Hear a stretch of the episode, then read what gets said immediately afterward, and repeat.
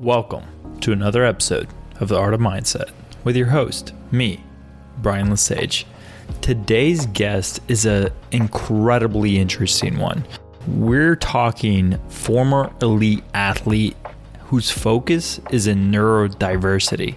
Don't know what that is? It's worth sticking around. Lisa Richer brings to light more understanding of how the mind works and how you even think. It's worth listening to this entire episode. Just like the previous episode where we talked with an athlete, this too is going to be an episode where we dive into the mind of an elite athlete who even performed at the Olympic level. That doesn't even scrape the surface of what she's done. She went from the corporate world to an environment where now she is a consultant into the supporting journey of parents, educators, and neurodiverse learners, giving a simplified approach and a personalized program, as well as advising and training. It's been an honor to even have her on the show, and I have to say, she's an incredible guest. You'll gain more understanding about how you, not just you think, but those around you and how they think. You really need to stick around because what you'll gain from this will change your life. It changed mine. Let's get into the show.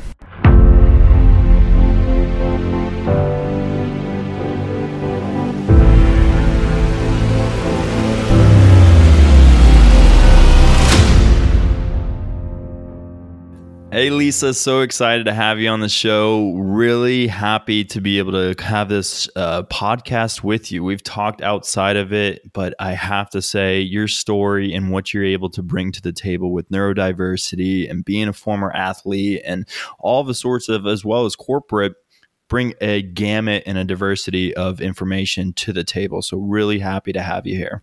Thank you. I'm excited to be here and a little bit nervous. You know, we talked about that, my social anxiety, and you're already that mindset thing, right? You're like, okay, I just got to breathe, but I'm sure we'll get into the groove and I'll be good to go. yeah, we'll get right into it. So, I always love getting into the show and helping my guests kind of understand who people are at a deeper level. And I don't think anything does it better than reversing it back in time and figuring out who Lisa was as a kid. So, who were you on the playground? Wow. I was the kid that was bouncing off the walls. I was the one climbing on top of the jungle gym, um, getting told, get down, you're gonna hurt yourself, and just jumping everywhere. That that was me. It was uh, constant motion. That's incredible. That sounds exactly like my daughter. She's two, and my wife and I are constantly saying the same exact things. So, getting through that, I I I, I feel for your parents. How were they with you through that? It's funny that you ask because my parents were pretty laid back with it. Because even in our backyard, we had a swing set, and I would literally there was those old metal ones, and I would climb up onto the triangle part where there was a bar if you will. I mean, you know, I'm aging myself here, right? Then I would climb up onto the top. And because I was a gymnast, I would literally walk across the top of the, it was round, but I would walk across the top of it. Oh and I gosh. could balance. And my mom and dad, you know, would be like, it's fine. My great aunts would be beside themselves, or I would climb in a tree till you couldn't see me and they'd start screaming for me. And my mom would say, She's up there, that little spot at the top of the, you know, the tree. And it was a huge oak tree in our front yard. And so, you know, my parents were fine with it. My uh my aunts and uncles and grandparents, they were a little more nervous. The extended family didn't like it too much. No. That's hilarious. I can't. It makes me curious. How many bones have you broke in your lifetime just being that adventurous? You know, uh, none from that perspective. As a gymnast, I had stress fractures in my wrists, my heels, uh, my back uh, different things, um, but um, never, never broke a never broke a bone um, other than gymnastics. Wow! Yeah, knock on wood. That's incredible. so going through all of that and your development did did you did your parents put you in gymnastics early Is that was a, an outlet what was an outlet for you well, gymnastics up? became an outlet for me because when I was three years old, I was at nursery school and I saw a little girl doing gymnastics. She was doing cartwheels, and I taught myself a cartwheel.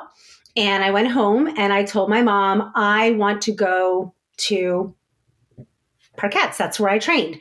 And she's like, okay, what's that? And she looked into it. I went into a Monday tumbling class. Um, and one time I said, I don't want to go. She called the coach. She said, it's fine.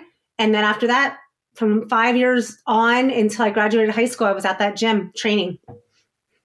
So, so the outlet was there. I, I asked for it, and it just kept getting more and more intense, which helped me um, stay focused um, because it was you had to be laser focused to do it, right, and build your lower the anxiety, although the anxiety took over a lot, especially on beam. but um, you know, all of those things, it really taught a lot me a lot of resilience and how to overcome adversity and sportsmanship and working as an individual and in a team. I traveled a lot when I was a gymnast, so um, I learned a lot and went through a lot at a very young young age. Yeah, I can only imagine what you gain through that. And like you spoke into it being that laser focus how you can take that shift your mind. We have all these worries but when you're about to whatever do a trick vault right? Run on the i-beam right? You have to pull your focus into that. And maybe for our listeners that don't know your story in the gymnastic component wh- what was that for you? What how, how did that take place? So I started when I was five, and then Monday tumbling class, and then um, pretty soon after was asked to be on the team. And years ago it was three, four, three, two, one elite. There were no levels like there are now. Um, elite was is still there. Um, and so was a class three, you had compulsories, and then you had compulsory and optionals. Um, I went class three for like a couple of years where I would practice like three days a week in the gym, two to three hours a day. And then I moved up to uh, level one, um, where I was training at, I don't even remember, maybe four days a week. And um, I actually fell on my double back at the end of my floor routine. Uh, so I didn't make nationals for class one. So my coaches decided at 11 years old, why don't we just have her try out for elite? Because as a junior elite, you didn't have to do compulsories; it was all optionals. And um, I uh, wait, is that true? See, it's been so long. I've blocked out so much of like if it was compulsory and optional. Whether it was both or just one, they decided to have me try out for Child Elite, or it was called Child Elite Junior Elite. So the same that year, as an 11 year old, I I actually became an elite level national junior national team member. So not only did I qualify at one of the regional meets, I made it to nationals, I made it to championships, and I made it on the national team at 11.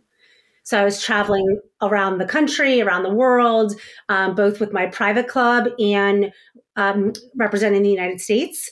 And I um, was, by the time I was 11 in sixth grade, I was in a gym about six hours a day, six days a week, I was uh, getting out of school no later than 1.30 in the afternoon, going right to practice, practicing, coming home, doing homework, going to sleep, and doing it all over again for many years. Wow. So. That's quite a story. And that's a testament again to just the grind of anybody that's in that and wanting to maybe even get into that or have their children follow that same track there's there's a lot of sacrifices through that so growing up through all of that you probably gained a lot of positives just with things you've learned through visualizations and ability to focus your mind and figure those things out but I also like to look at the other side of things as well and see it as a whole picture. Were there times where you're you wish you were kind of out of it or did you just love it completely? Yeah that's a that question um i think a couple years ago would have brought tears right to my eyes. Um there was a, a lot of good and a lot of tough times growing up. Um the visualization work that we had done over over the years certainly helped. Um, as i became an adult and had my kids i realized a lot of what was in my own way was right in here, and it was my anxiety and my fear of the unknown. Um, I also found out that I had a depth perception issue because my youngest son has visual processing disorder and i was help they were teaching me how to teach him at home and the therapist said how are you a gymnast? You you know your depth perception as you get closer to a piece of equipment is so off. Like how did you do stuff?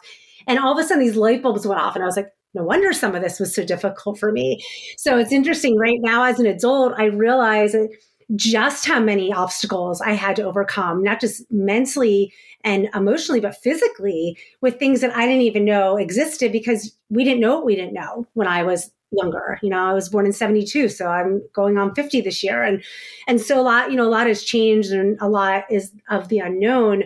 Um, you know, for me, it was great when it was great. And when it wasn't, it was really bad to the point where I um, compartmentalized a lot. Um, some of the struggles for me and something that if there are younger people listening or there are parents of people that are are athletes, whether it's a gymnast or otherwise.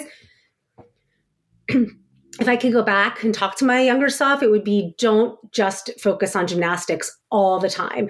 So gymnastics took, took precedence even over my academics.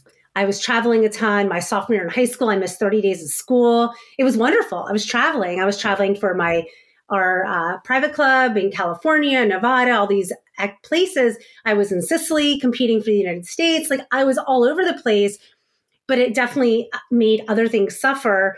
And I didn't go to the proms and I didn't go to a lot of activities because I was focused on the gym. And when I loved it, it was worth every moment of it. The things I've learned from it were phenomenal. When I got injured, especially um, after my sophomore year, I guess it would have been my junior year, I fractured my back. Um, I'd had a stress fracture previously and I came back from that one, but the second one was a compression fracture. Um, I came back from it, but not as the same person. I grew about four inches when I was while I was injured. Um, and everything was just off. I never got back into my routine. And at that point, honestly, Brian, I wanted to quit. I wanted to do nothing with gymnastics. Um, for m- numerous reasons, I um, I, I didn't. Uh, most of them not my own choosing. Uh, got a scholarship to college. Was injured more than I wasn't. Was not happy throughout college, and so I really struggled because I was so laser focused on gymnastics. As I went through college and as I when I graduated, I really struggled for many many years. What is life like? Without gymnastics. And even my college teammates, they weren't as high level competitive. They didn't compete internationally for the US. I didn't go to a really a top notch gymnastics school. And they didn't understand, like, just get over it. They didn't understand the fact that I, it was so deeply seated in who I was. I was Lisa the gymnast. I wasn't Lisa the person who happened to be a gymnast and happened to have all these other ideas and thoughts. All my thoughts are wrapped around that one thing, um, which is not good. Um, it was great that I was so dedicated to gymnastics, but what wasn't good was I had no thought on where I would go after.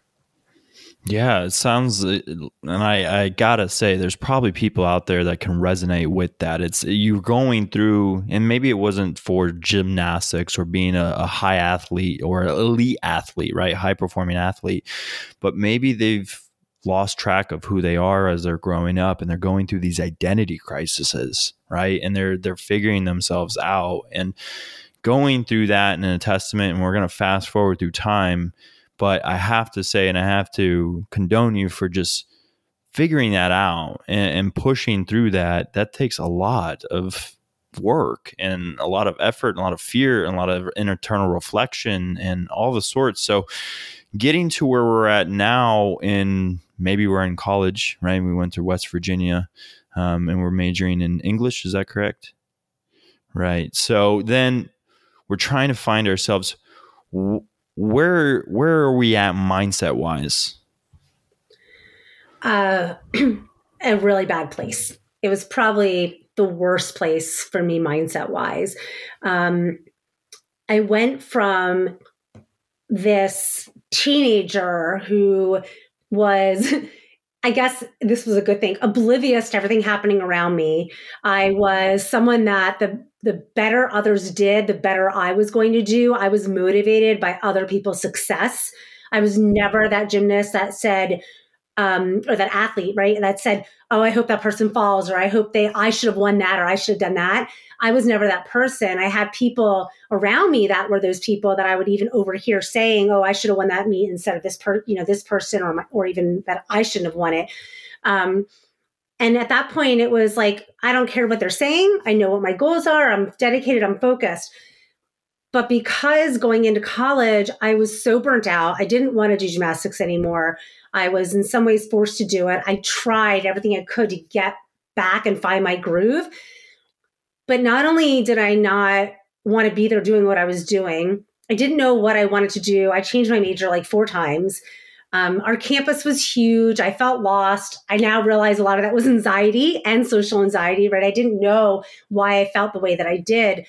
And I just, I was really lost pretty much through my whole time at college. And I will never forget a conversation I had um, with my parents. And we're in a really good place now, but a conversation I had with them where I called them and you know, they didn't know what they didn't know either. So, you know, I've had many conversations. I'm at peace with where that was, where where we are now. But I had said I wanted to leave. And because I couldn't pinpoint the why behind, I only knew how I was feeling and what I needed. And I didn't get it. I didn't get the support from them. I didn't get where I needed to go. It was, well, if you want to leave, then the car we bought you and this happens, that all goes away and you get to pay for your own school. And and when I think about it, it was, you know, they had spent so much time and so much money supporting me as a gymnast. They were like, why wouldn't you just keep doing it? What they didn't understand and what they weren't willing to be open to understanding was that I was in a lost space. My mindset was nowhere where it needed to be, where I wanted it to be. And I was just kind of spinning in circles. Um, and it wasn't until several years after college that I finally was able to read some books that just made me think like, oh, okay, I'm not alone. But then I still couldn't find my people. You know, I wasn't alone anymore because I knew there were people out there that understood what I was going through, but I still didn't have anybody that really was living what I was living. Um, and that took several more years to get to get to a better place from a mindset perspective, even after college. Yeah, I think a lot of people can probably again resonate with that of just whenever we're having these crises, and I think this is a, is a good testament to kind of take and just hold on to for anyone that's going through a hard time or knows somebody that's going through a hard time. We're all having struggles internally. Uh, probably the hardest of struggles inside. Outside is completely different. What we portray to the world is completely different from the internal voices that is happening on a day to day basis. So when it when we do see somebody that is struggling or opens up and takes that risk to say, "Hey, look, I I, I need to walk away. I, I want to quit. I, I'm done," we should be prompted versus having a reaction to respond and say, what's actually going on here? Let's let's dive into this conversation even further. So I have to say that's awesome and incredible that you were able to heal through that with your parents and anybody that might be suffering through this right now that might be listening. What would you say to these people? I would say this is one area where today's world is so much different than the world I grew up in um, even from a parenting perspective, because my parents understand stuff now they didn't, and it's because I I, I no longer react to them. I respond to them, and sometimes that response is silence, and sometimes it's leaning in. Um, but it's when I'm in a calm state and I'm able to be in a place with my kind of like mental energy to be open to responding and sharing and engaging versus reacting and getting frustrated with how people are judging because a lot of times it's unintentional. So, my guidance for others is if the people that you're closest to, if you feel judged by them, it's okay to put them aside for a little bit. Doesn't mean you don't love them. Just put them aside. I there were time I didn't talk to my parents for months and it was because I needed to take care of me. I needed to figure out me without that noise. And that's the one thing I wish I would have brought through from childhood. When I wasn't listening to the outside noise, I knew exactly who I was and what I wanted to do. And in that moment in time. And then when all the noise started happening. So trust yourself. And when you can't trust yourself, trust a professional. I because the other piece of this is when we were doing a lot of work with sports psychologists, I remember being able to talk to them, whether it was at National Training Center, um, at the USOTC, or it was just in our gym, or one of my coaches that I felt just didn't judge me at all and could see the look on my face coming into the gym and say, let's go sit down and talk. Whereas my parents would drive me to school and have no, I mean, to practice 30 minutes in the car and have no idea what was going on. Or they were afraid to approach it. And I think it was probably more the latter. They didn't know how to deal with it, so they just chose to ignore it. And that's so consistent for so many people that I know still to this day. They're not there anymore. They ask a lot of good questions. They support me now. It's a beautiful place to be. But if you don't have a support system, don't do what I did and revert into yourself. Reach out and have a talk therapist, work with someone.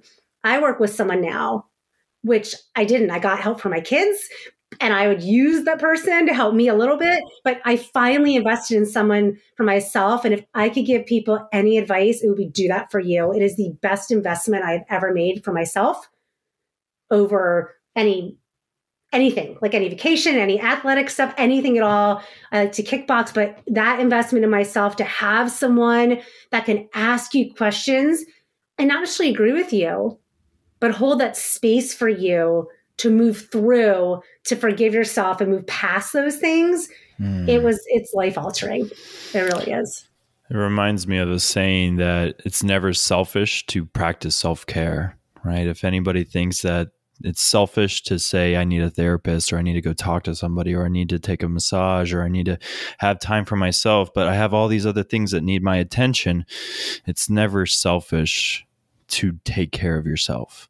So uh, I definitely condone that. I, I, recommend anyone that might be listening that is struggling with that, that needs to and wants to have that conversation to find professional help. You attested to it a little bit and you aligned into the conversation, and I want to kind of pull that out now.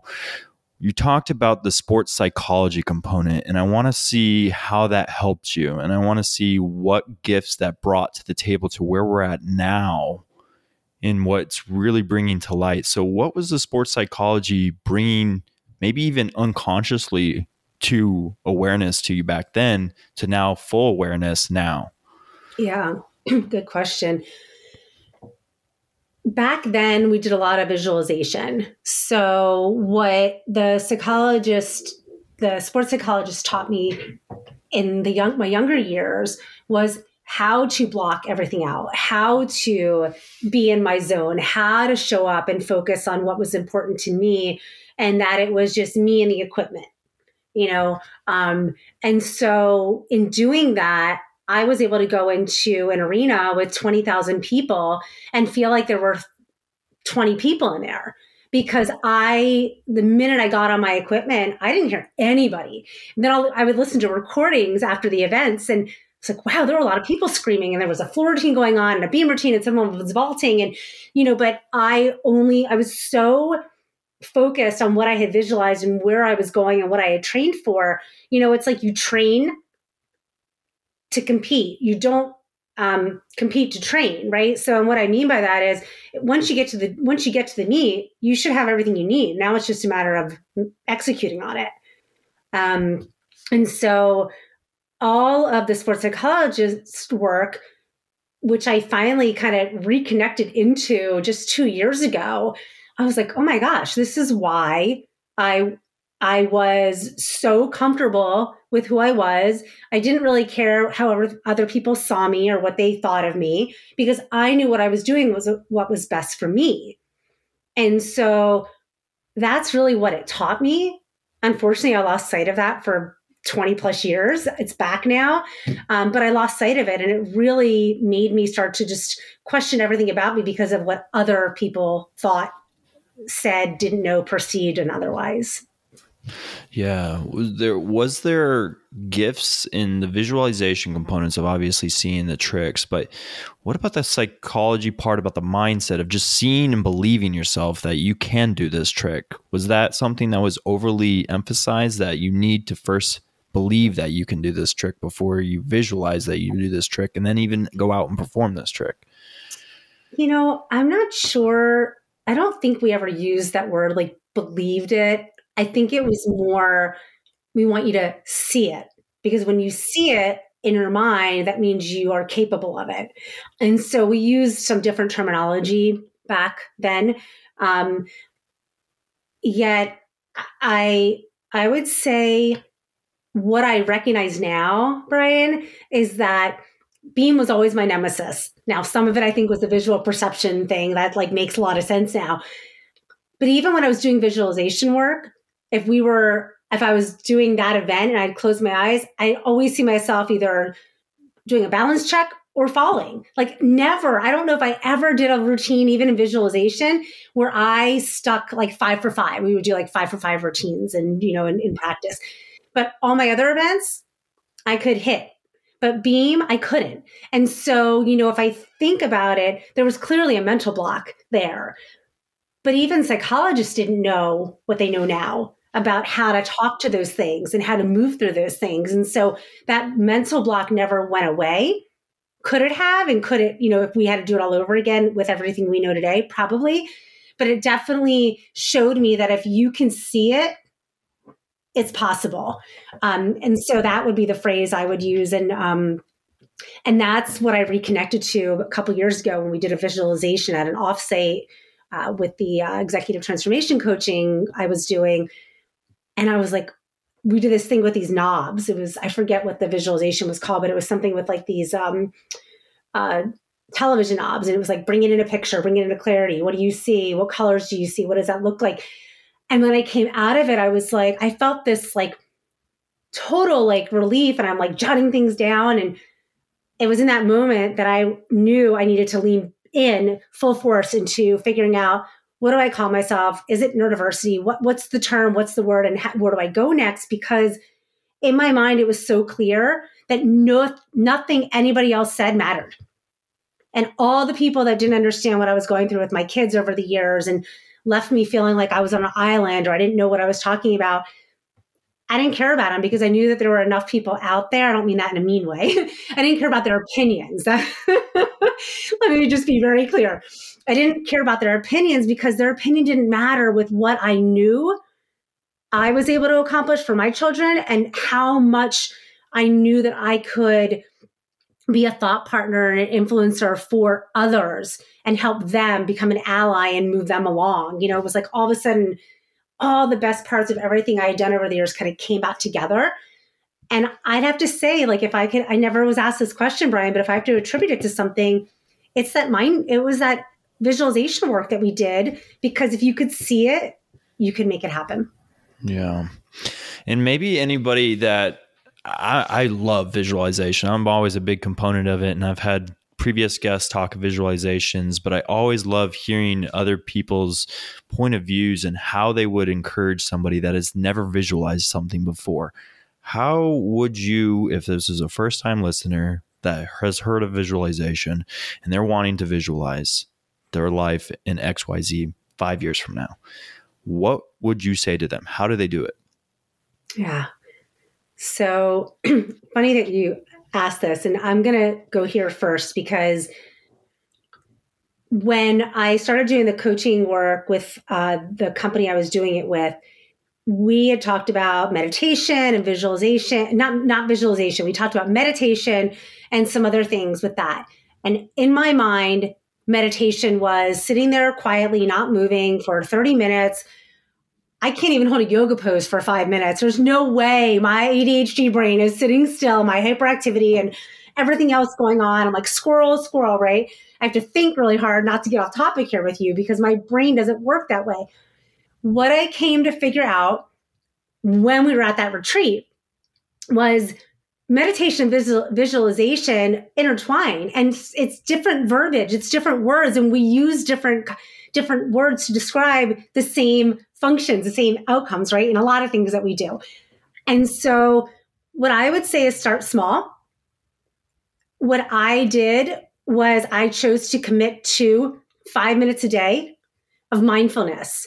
And whether it was a tedx it was a um, Brene Brown. It was somebody that somebody had sent me something that was like a five minute clip and just kind of being with yourself and just give yourself the space to sit down, whether it's on a couch like the one behind me, in a corner, outside, whatever that is, and just listen to whatever that meditation is. There's there's some that are one minute. I actually started with one minute ones because the five minute ones were honestly too long for me when I started. And one of them was about energy, and one of them was about just release. And so they were all on a specific topic. So I just went into like Insight Timer and searched. Um, that's just one I like because my kid, my kids like some of those um, as well for nighttime meditations.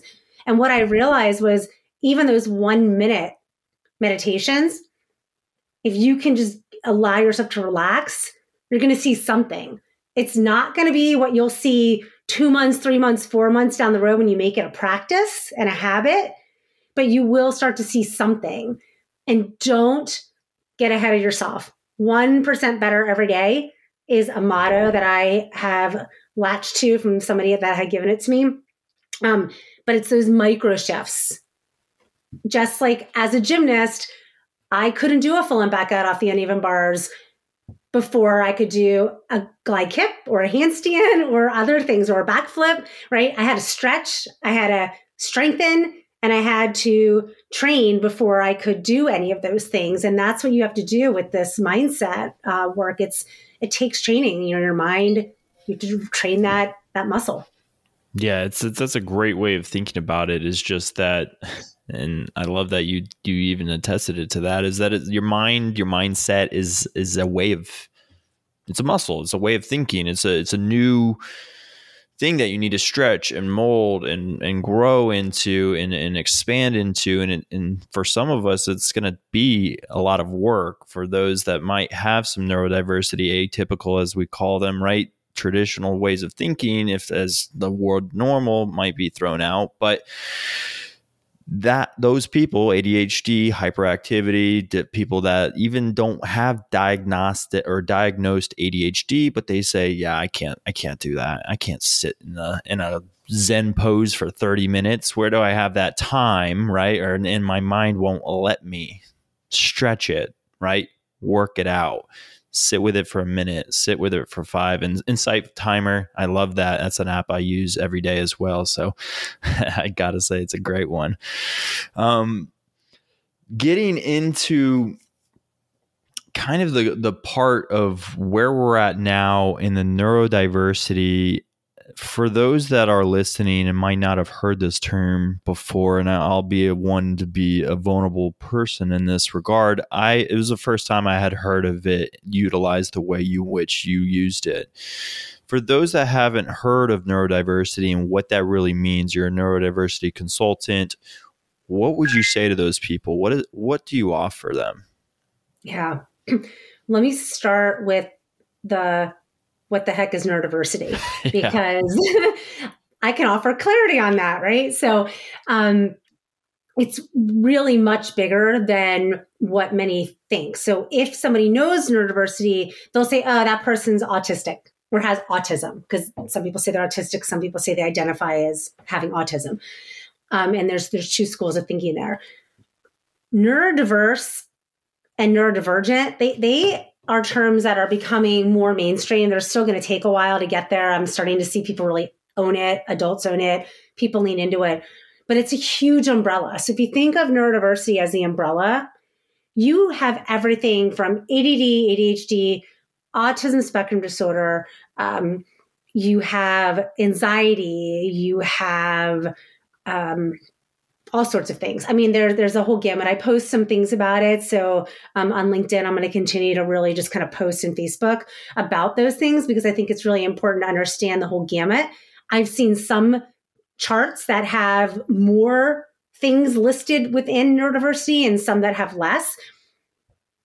But it's really it's a broad spectrum. And I, you know, I know we talk about the autistic spe- autism spectrum disorder, but neurodivergency and neurodiversity is a huge spectrum of different types of atypical learning or atypical brain wiring, if you will. So, and what will work for one won't work for another.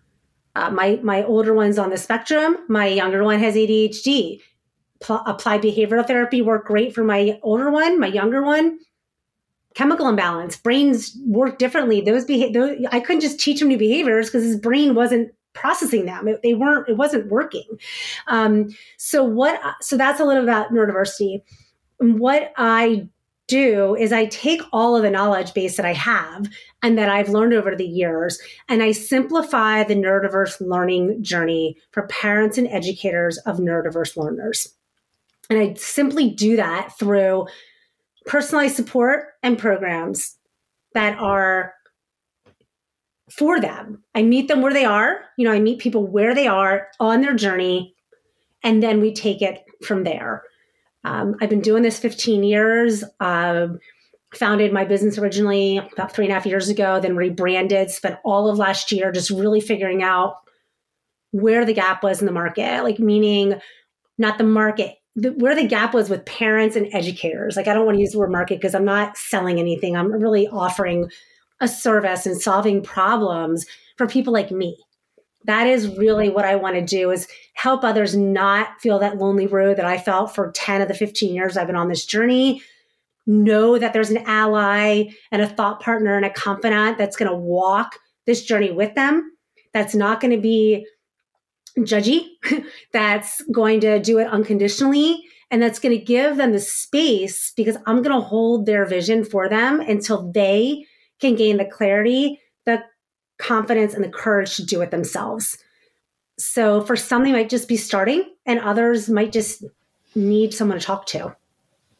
Yeah, and somebody that might not know where they want to go, right? That you're kind of that guide, that lighthouse to help them through that path. Because I assume being hit with this information and maybe some people are coming to this term for the first time and applying it to their own lives and maybe even their children's lives. Where can they find answers or how can they come even to come to conclusions that maybe i am that neurodiverse or maybe we all are neurodiverse? Where do they find more? Yeah i believe everyone's got some neurodiversity you know, when people say normal, I'm like, what's normal? When people say weird, I say, aren't we all weird? Right? Don't we all have something that someone looks at you like, even if it's a food, right? That I like and you don't like, you're like, ew, right? So there's, sorry, I sure like drinking water. Um, right. But there, there's always something, right? I like, um, somebody likes tall people, somebody likes short people, somebody likes blonde. Like there's, there's differences, right? We're all unique. We all like different things. So I, I, think that that's you know within all of us. But to answer your question, see, this is where my brain goes off to the side. Um, what you had asked me is where people can go. You can go on the internet and find everything and anything out there, which is in part why I created Journey to Bloom, because there is so much information that you don't know you don't know, you don't know where to start, and then you're getting conflicting messages. You're getting conflicting information or at some point you're getting information overload and you just you're just like i'm done. So what often happens and what i tell people is if they're curious you can certainly start with your school system or a infants and toddlers program. If you're in maryland if you're in california it's called the regional center. So every state has a little bit of a different um, focal point for those that are younger.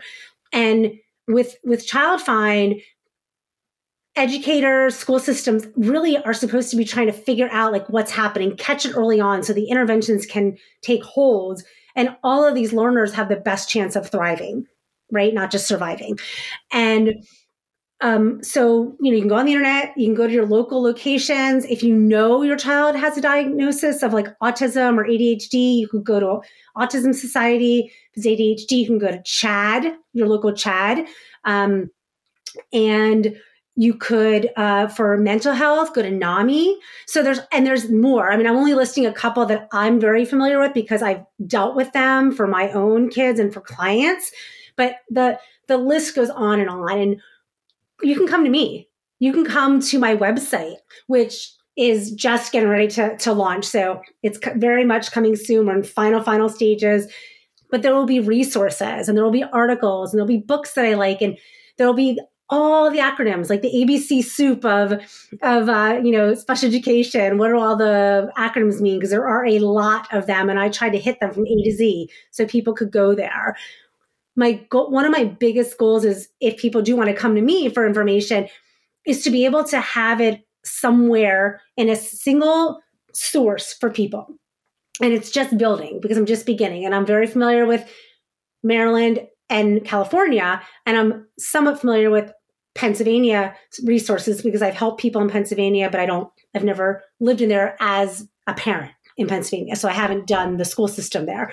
Um, but coming to someone like me, I can actually help anybody that needs it, that has a neurodiverse learner, suspects they do and don't know where to go and don't have the time to pull it together.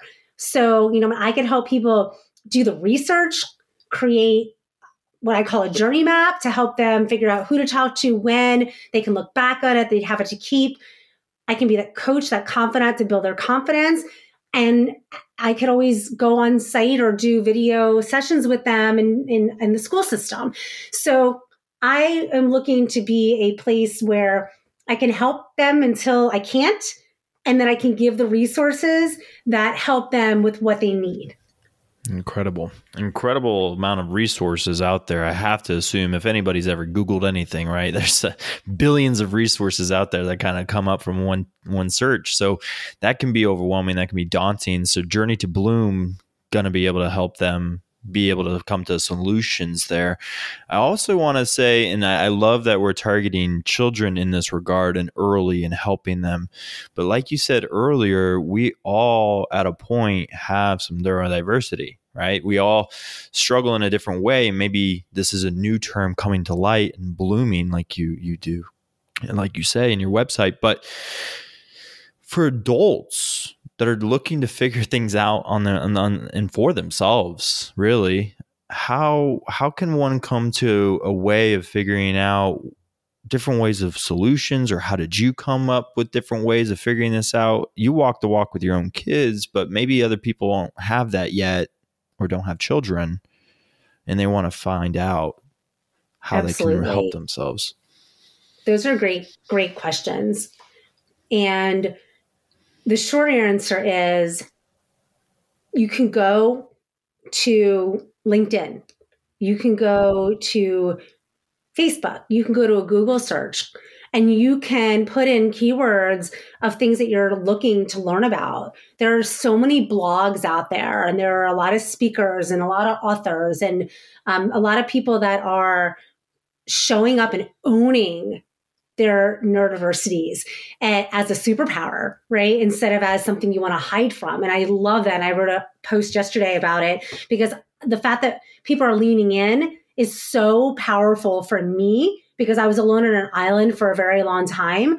And whether it was people were afraid to speak up or whatever, I, I wasn't, but I got shot down so many times, I kind of gave up. And I want everyone to know that today you're not alone. And there's so many people out there that would be willing to collaborate with you, not say what's wrong with you or why is that happening, but instead saying, tell me more. And Brian, you were t- uh, attesting to this, you know, kind of earlier on to bring in the conversation.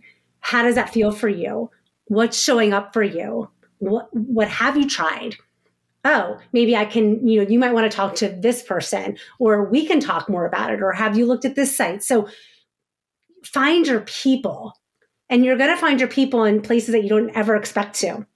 I'm doing affiliations and things with people that I never would have expected. I mean, Brian, you're a perfect example, right? Like if I looked at your background um, prior to reading your posts, I would never have thought about this connection. But then when I was looking at your mindfulness stuff, and then you saw me post about neurodiversity, and you're like, whoa, what is this? Like, let's talk, right? So be curious, be collaborative, and just do some searches, but don't take yourself to this place of, oh my God, there's too much. I'm not going to get there find a couple people that maybe posted something that just really resonated with you and start asking questions.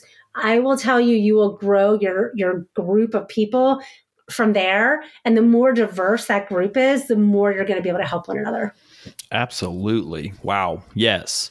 Full send on that. That and say it louder for those in the back. That is incredible. There's so much power there because again, think about this in regard to anyone that is struggling to find their curiosity and they're wanting to find their tribe and they feel alone in this self-identifiable crisis where they can't identify themselves again and there's maybe they were they thought they were xyz but they're not xyz and they're not finding themselves. And then they're searching this this this gamut this world that's full of information and it can be so overwhelming that you even shut down and withdraw. How do you ignite that curiosity? Well, begin asking questions begin looking into other people's lives and when you feel as if there is no answers there or as if this is a turn off to you and you're like ah, i don't need to know anything about that push into it. Lean into that uncertainty of like why am i already discounting that maybe for example this right? Neurodiversity i've been like i don't know that term push push right on by it dive into it, here we are now creating something with it. Same exact thing can happen with a number of avenues that we have in our own lives and individuals' lives that there might be things that are happening around us that you could become very, very passionate about, but you don't know until you ask and you don't begin to search. So, yes, yes, yes. Full send. Something Lisa. else that you were saying about adults that I think is really important to to bring up. The mental health and wellness is something that people are really diving into now. Uh, you know, diversity, equity, and inclusion. It's been like the new shiny penny. I don't mean any disrespect by that, but it is. It's like everyone wants to have strategy in their name or I'm strategic. What does it mean? It doesn't mean anything if you're not implementing and executing and holding people accountable to it. And we we've come very far compared to where we were, but we have a really long way to go. And a lot of people are still talking it, but not really walking it. And, and so there's a lot of work to be done there. And if you want to create change for yourself and for other adults to have the opportunities, I am championing th- that stuff as well. So um, it's not like on my website, but it's something that uh, there's a reason why I said parents and educators on my site and not parents and teachers to me, a teacher lectures or tells you to look in a book. An educator teaches you, shows you, helps you implement it to execute it. And then it can be sustained. And so, you know, I'm focused on the parents and the educators in the school systems, but I'm also talking with some organizations that are willing to listen. And I'm going to say that again willing to listen because they can just shake their head or they can look at you with, you know, four eyes. And I've had that so much over the years. You know, why wouldn't you want to be a, a leader? Um, why do you want to go do that? Or what do you mean your son has this? Or you can't come to work and work 60 hours, right? They're not the places you need to be. And in today's world, given the pandemic and everything that's happened, and, you know, I think about, what's going on right now right in in Ukraine. My my relatives are from there. My husband was born there. And with everything happening right now and the emotions of it you know we are blessed and we are lucky to be where we are. And if our worst complaint is somebody looking at us like we're crazy because we want to talk and scream about neurodiversity and and scream about mindset and mindfulness let the people that give us crooked eyes let them be. Just say next. Don't push your energy into them. Push them into the ones that are willing to be chipped away at or willing to lean in and engage. And so some organizations, while they get the health and wellness from a, um, an anxiety and a depression standpoint, what people aren't understanding, and I'm starting to gain a little traction in teaching this um, and then educating, because I have to talk about it first, then educate on it, is what's triggering the anxiety, what's triggering the depression it's typically a neurodiversity, a neurodivergent learner. It's someone that feels alone because they think differently, they speak differently, they act differently, they are really sensitive. I know people used to tell me, get over it. Why are you crying? You can't cry. If you want to be a C suite, you can't be emotional. Well, now there's a whole thing about highly sensitive people, right? It's a space. And I, I took a quiz for the most you can get was 20. I got 16 out of 20 for highly sensitive. Well, I could have told you that, but I needed to take a quiz, right? But if you don't take the quizzes and then do something with them, just like all the surveys that we do for personality tests and all the great places to work stuff, if we're not doing anything to actually actionably create the change and sustain it and give people the tools consistently to make that happen, nothing's going to change.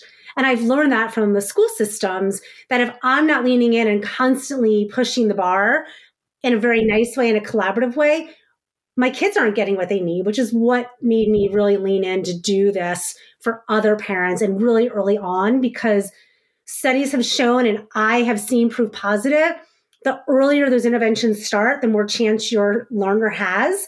But that doesn't mean that as an adult, you still don't have an opportunity to learn and educate and teach and embrace. Mm-hmm. It's just finding the audiences that are willing to go there with you. Wow, that's awe inspiring and incredible. And I love the passion there that you have with the, the neurodiversity and the journey and this. I'm a big believer in the first principle mentality, which is if we can boil things all the way down to why does mental health exist, right? Why is there a really big problem there? Well, it's because we believe that we're supposed to fit into one way of thinking. And then when we figure out that we don't fit in that one way of thinking, we beat ourselves up with this internal voice that, hey, I don't fit in this. And then we have this new, refreshing way of thinking that's coming into light and saying, hey, guess what? There's a thousand ways to different think about this, and that's okay. And there's neurodiversity, and there's neurodivergent, and there's all these other ways out there, and that's okay. Look, you are quote unquote normal and that's fine. And then now we're coming to the exact understanding of where mental health is coming from, and we're understanding of why people with anxiety are feeling the way that they are, and depression and all the sorts. And those are still clinical issues, and those still are mental health crises. But now we're getting deeper, and we're getting that conversation moving. So yes, full send on that. That's that passion, that conversation, we can push it and push it and push it. And I love your passion with it. And what you're doing is incredible. And anybody that wants more of it needs to go check out your journey to bloom and check out that that resource as that.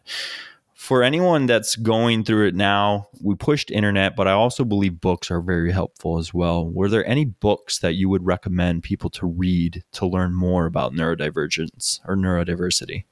Yeah, I think that well, some of it depends on um, what the child's diagnosis is. Um, but I will list two books that really have stuck with me over time. Um, and one of them is um, The Reason I Jump. It was written by a 13 year old uh, non-verbal autistic child. And it really, when I read it, it's a very easy read quick read. So lots of parents, you know, and it's probably on Audible by now. But when I read it, there was there was no Audible. Um, but it uh, it was really amazing because one of the things when my older son um, was first diagnosed, they, the behavioralist always like look him in the eye, look him in the eye, and he would melt down. And we were like, oh my gosh, why is it happening? Well, when I read this book, he ta- the guy the person talked about the fact that if you want me to listen, I can't do two things at once. So I can't look at you because it takes so much energy and listen. So let me do one and not both. But but even behavioralists would say you you know we're trying to teach them social norms, right? Here we go again, Brian. What's expected, right? What's expected is to look someone in the eye, to do a firm handshake, to you know. So it's are our expectations appropriate, right? That's a whole nother. We could talk for hours on that one too, right?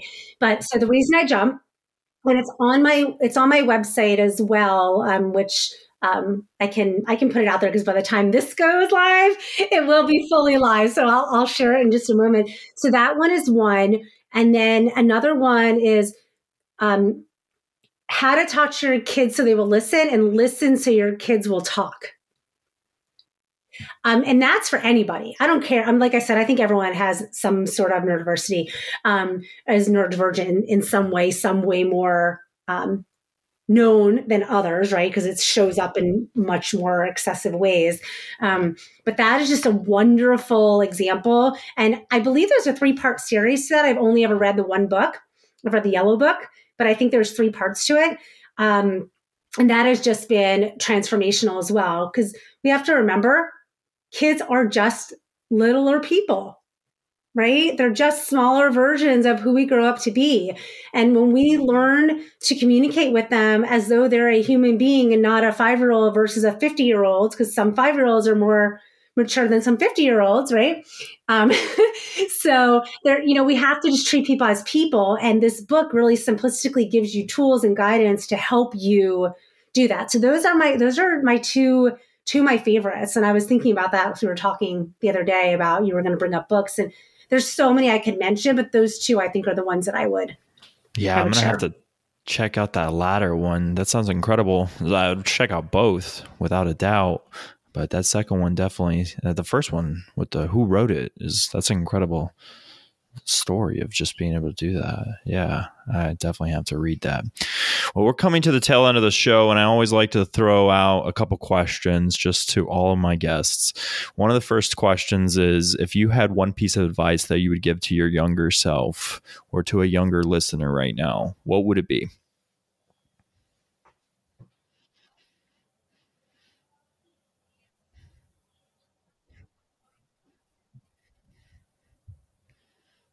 That's that's powerful. Yeah, being able to trust the process, trust what you're doing, trust trust the actions. And and sometimes it feels very daunting and that's the point of anything that's like if you're training and you're becoming an elite athlete, if you're trying to work out and get better in shape, if you're trying to build a company, trust the process, trust the grind, trust every day showing up over a long period of time with no expectations, but you know that you're going to arrive there at the other end.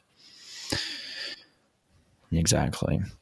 Last question. We'll wrap it up on an optimistic one. What excites you most about the future? Gosh, um, being able to do this every day, you know, being able to have these conversations, being able to to speak my truth and share the knowledge that I have learned, learned from others, and just continue to chip away at what really needs to take place and transpire for the future of all of ourselves and especially our young learners. So really just being able to do this, like it's, I have to pinch myself sometimes. Like before I got on here, I'm like, wow, this is really what I do every day. This is, I get to talk about something that I'm so passionate about that I yeah, I'm exhausted at the end of the day. My energy goes down because I give so much during it. But every single conversation I have, I know is helping someone somewhere and helping others help themselves has always been so core to my heart. And that's just really what I get to do every day.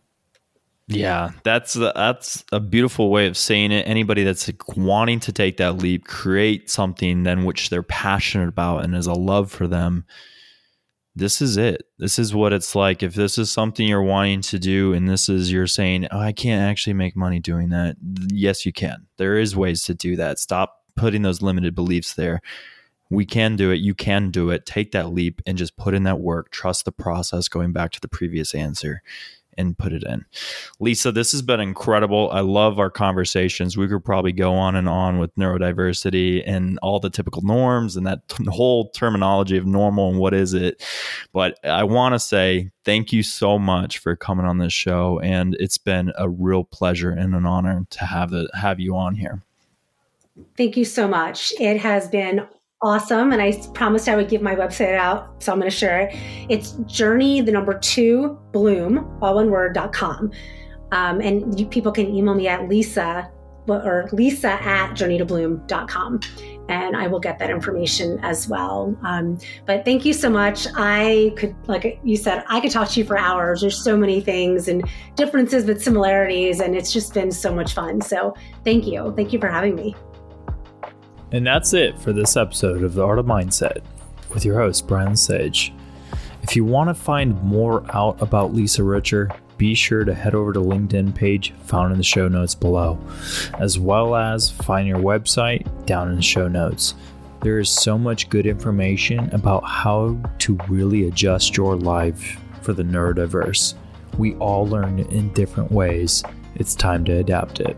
And as always, stay curious keep expanding.